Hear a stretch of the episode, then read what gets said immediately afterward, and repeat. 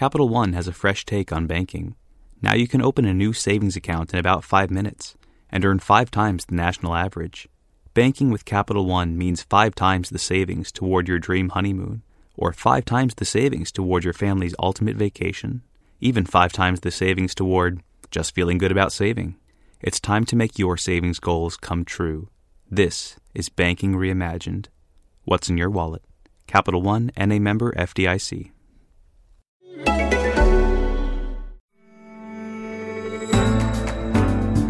Welcome to Editor's Picks. I'm Zanny Minton Beddoes, The Economist's editor in chief.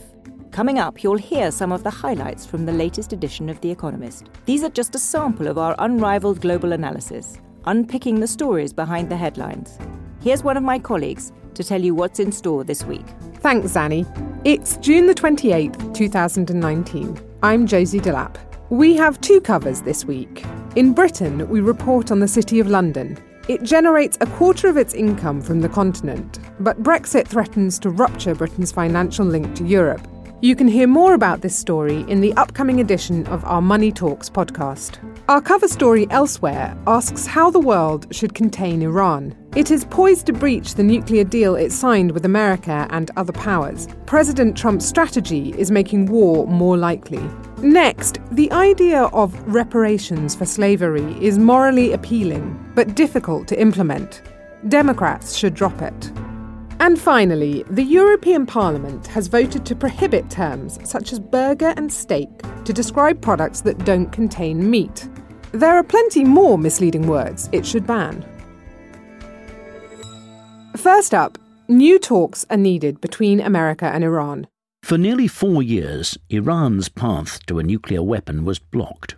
The deal it signed with America and other powers in 2015 limited its nuclear program to civilian uses, such as power generation, and subjected them to the toughest inspection regime in history.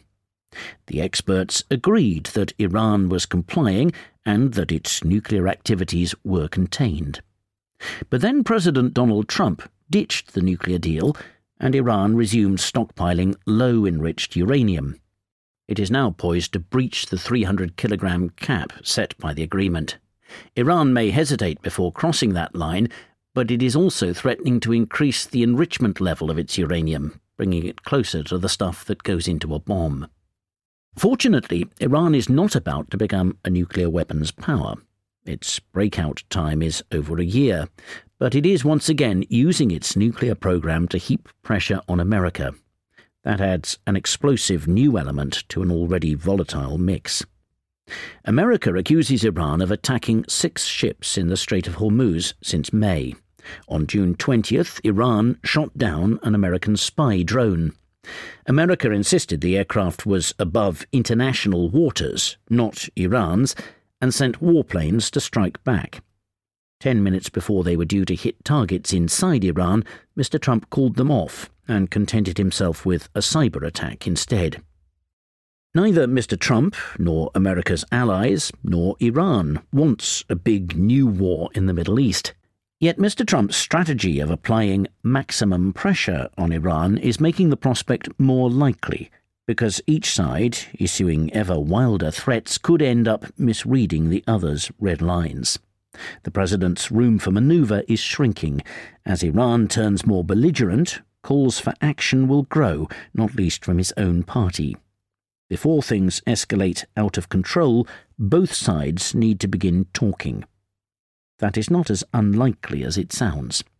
Mr. Trump's Iran strategy is based on the premise that Barack Obama gave too much away too easily when he negotiated the deal in 2015. Last year, the president set out to get better terms by reneging on the agreement and reimposing the sanctions that have crippled Iran's economy. This, his advisers argue, will force a weakened Iran to accept a new deal that lasts longer than the old one, most of which expires by 2030. They also want curbs on Iran's missile program and an end to its violent meddling in the region. Mike Pompeo, the Secretary of State, sees recent Iranian aggression as a sign that the strategy is working. Hard hitting sanctions brought Iran to the negotiating table in 2015, but they are unlikely to lead to the transformation Mr. Trump wants. One reason is that he has discredited Hassan Rouhani, Iran's president and a champion of the nuclear deal. Hardliners are now calling the shots. Another is that America is acting alone. In 2015, in a rare moment of international unity, it had the support of its European allies, as well as Russia and China. Maximum pressure comes with extra risks to boot. The mullahs and their Islamic Revolutionary Guard Corps want to prove their mettle by showing that Mr. Trump's actions have costs for everyone. On top of the attacks on ships and drones, Iranian proxies have hit pipelines in Saudi Arabia and are suspected of having struck Iraqi bases hosting American troops. If sanctions are not lifted, Iranian officials may resort to closing the Strait of Hormuz, through which one fifth of the world's oil passes. Hawks, like John Bolton, Mr. Trump's national security adviser, retort that if Iran wants war, that is what it will get, especially if it shows signs of dashing for a nuclear bomb, which could trigger disastrous proliferation in the Middle East. But this is the riskiest calculation of all. Having pulled out of a working deal, America may not win the backing of European allies for strikes. China and Russia would vehemently oppose any action at all. Perhaps sanctions or war will cause the regime to crumble, but that is hardly a strategy. Cuba has resisted sanctions for decades. More probably, a defeated Iran would heed the lesson of nuclear armed North Korea and redouble its efforts to get a bomb. Attacking Iran's nuclear facilities would not destroy its know how, as even Mr. Bolton admits. If, as is likely, Iran barred international inspectors, its program would move underground, literally and figuratively, making it very hard to stop. The alternative to today's course is talks between America and Iran. Just now, that looks far fetched. Iran's foreign ministry says American sanctions imposed on Ayatollah Ali Khamenei, the supreme leader, and other top officials this week mark the permanent closure of the path of diplomacy. Mr. Rouhani has suggested that the White House is mentally handicapped, after which Mr. Trump threatened obliteration. But optimists will remember similar clashes between America's president and Kim Jong un North Korea's despot, before they met in Singapore and fell in love, as Mr. Trump put it. When he is not threatening to annihilate the mullahs, Mr. Trump is offering to talk without preconditions and to make Iran great again. He does not want the prospect of war in the Middle East looming over his re election campaign. Likewise, in Iran, the economy is shrinking, prices are rising, and people are becoming fed up. Pressure is growing on Mr. Khamenei to justify his intransigence. Love could yet bloom. America might coax Iran back to the table with a gesture of good faith, such as reinstating waivers that let some countries buy Iranian oil. Iran, in turn, could promise to comply with the nuclear deal again. Behind the scenes, its leaders have expressed a willingness to sign something like the old agreement with additions, such as extending parts of the deal beyond 2030. Negotiations would never be easy, the Iranians are infuriating to deal with, but that would let the president claim victory, as he did with the United States Mexico Canada agreement, which his administration signed last year and which looks a lot like its predecessor, the North American Free Trade Agreement. What of a deal that also curbs Iran's missile program and restrains it in the region? As Mr. Trump seems to realise, biting everything off in one go is unrealistic. A new deal cannot solve all the problems posed by Iran or normalise ties with America after decades of enmity. It may not even lift all America's sanctions. Neither did the first agreement, but if done right, a deal would put Iran's nuclear program back in a box making it easier to tackle all those other problems without causing a war. Brought to you by Capital One, where you can open a savings account in about five minutes and earn five times the national average. Just imagine five times more savings toward that overdue home edition, maybe even an addition on that addition. This is Banking Reimagined. What's in your wallet? Capital One and a member FDIC.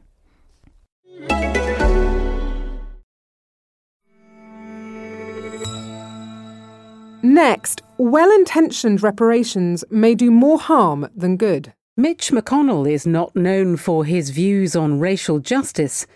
But when asked last week whether he thought African Americans should receive restitution for slavery and the decades of lawful discrimination that followed it, the Republican Senate leader's response was sound. He was against the idea, he said, in part for practical reasons. For how would the recipients of compensation be selected? He also objected in principle if African Americans received reparations, what about the other victims of discrimination, including America's many waves of immigrants? Continued incremental improvements in the lives of black Americans seemed a more credible response to our original sin, said Mr. McConnell. We've elected an African American president. I think we're always a work in progress in this country. Democrats who were about to hold the first congressional hearing on slavery reparations in over a decade hit the roof. Senator Cory Booker, one of at least seven candidates in the Democratic primary to have given their support for a bill to launch a congressional probe into the issue, slammed Mr. McConnell's ignorance. Another candidate, Marianne Williamson, a self help guru who has proposed making reparations to African Americans of up to half a trillion dollars, questioned his gradualist view of racial progress. You can't have the future that you want until you're willing to clean up your past.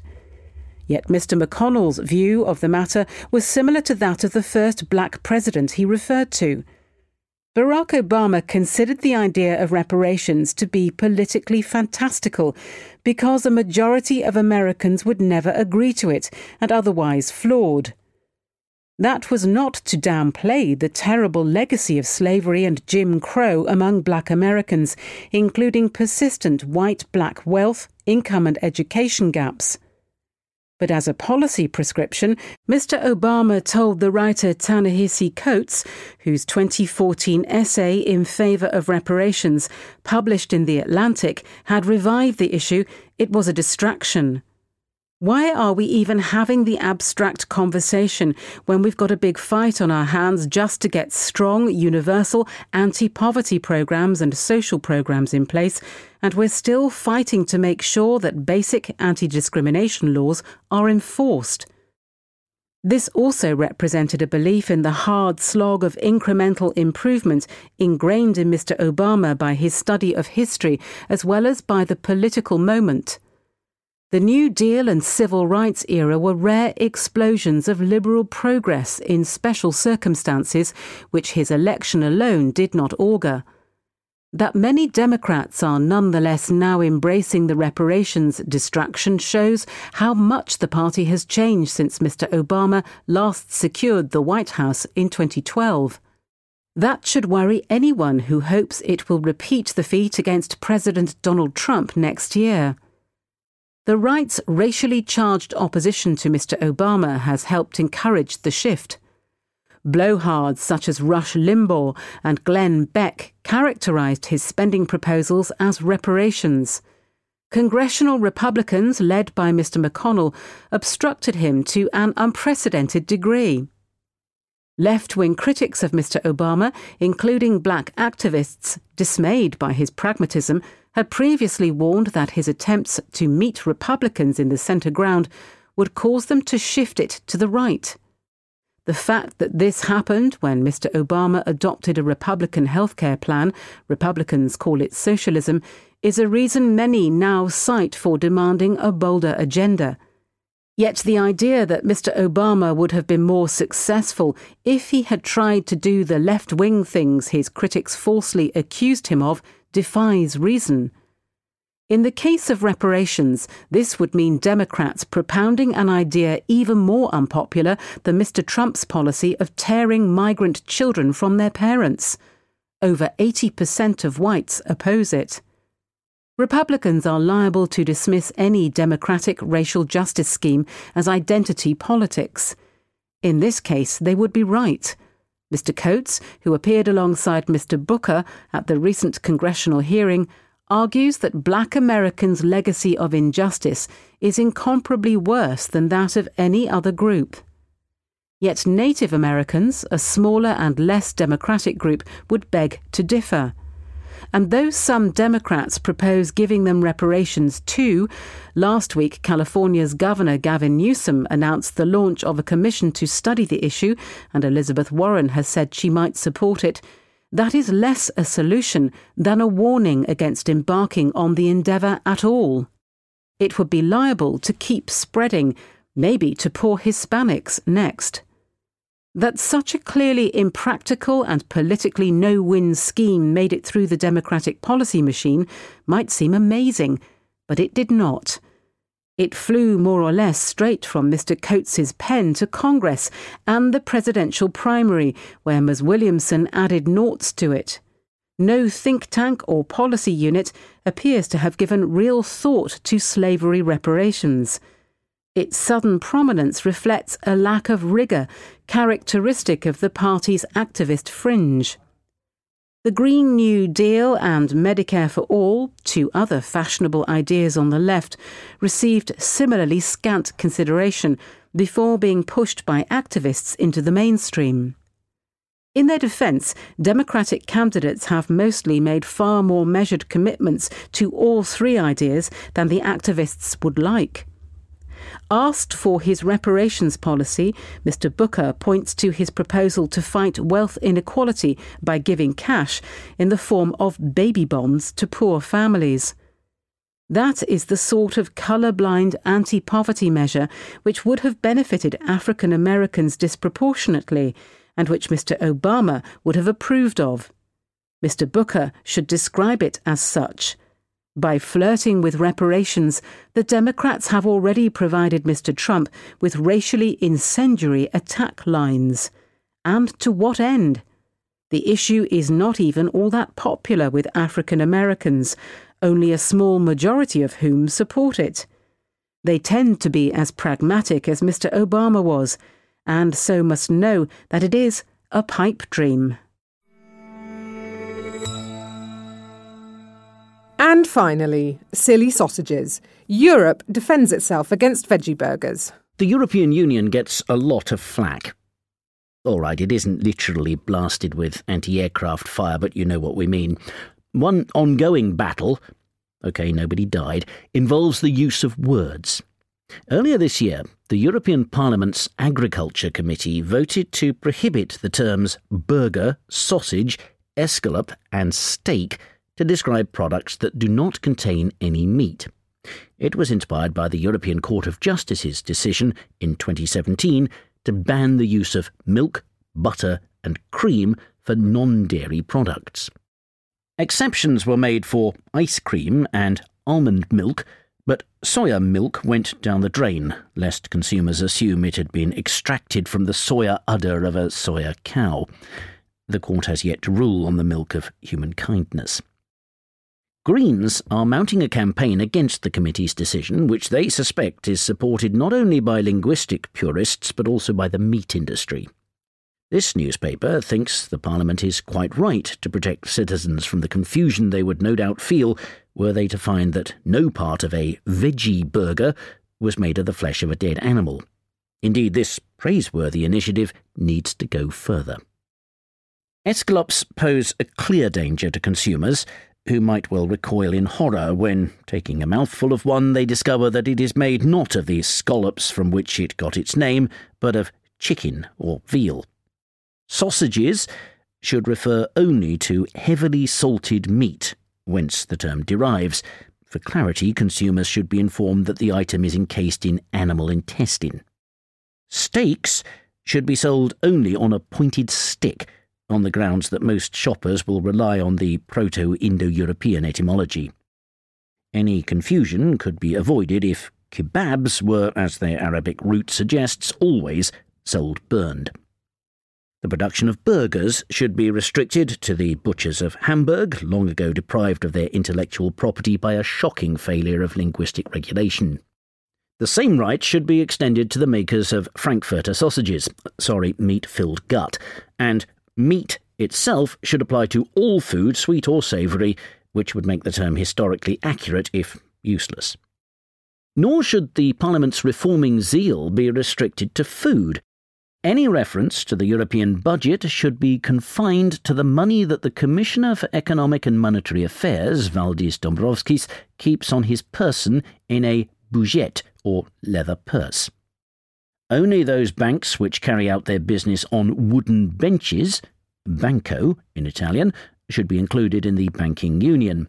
Discussion of computers should be limited to clerks who do budgetary calculations while that of the digital single market should apply only to sums that people can do on their fingers. This linguistic rigour should be extended through both time and space. The Holy Roman Empire, as Voltaire pointed out, was neither holy nor Roman nor an empire. La Manche has no sartorial connections. The Mediterranean is not the centre of the earth. There is no horticulture in the Big Apple. They need renaming. Not all the union's governing structures are taking their linguistic responsibilities seriously enough. When earlier this year Donald Tusk, president of the European Council, spoke of concrete measures to extend the single market and a level playing field, listeners might reasonably have looked forward to a multi billion euro infrastructure project to shift French and Italian mountain tops to the low lying bits around Brussels. The Treaty of Rome speaks of the need to respect member states' culture, no, nothing to do with yoghurt, and bind them together, please put the string away. In view of those aspirations, Europe's leaders need to get on board with this reform. Not literally, obviously. It's not a ship. Never mind. That's just a sample of the stories on offer in the paper. With a subscription, you can read or listen to all of what we do, so please subscribe. Go to economist.com slash radio offer to get your first 12 issues for $12 or £12. That's economist.com slash radio offer. Thanks for listening. I'm Josie Delap. In London, this is The Economist.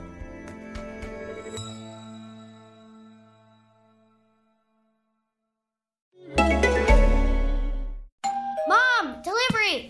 You've been loading up on things from Walmart. Yeah, I used my new Capital One Walmart Rewards card. It earns unlimited 5% back on everything I buy from Walmart online. Say what? 5% back.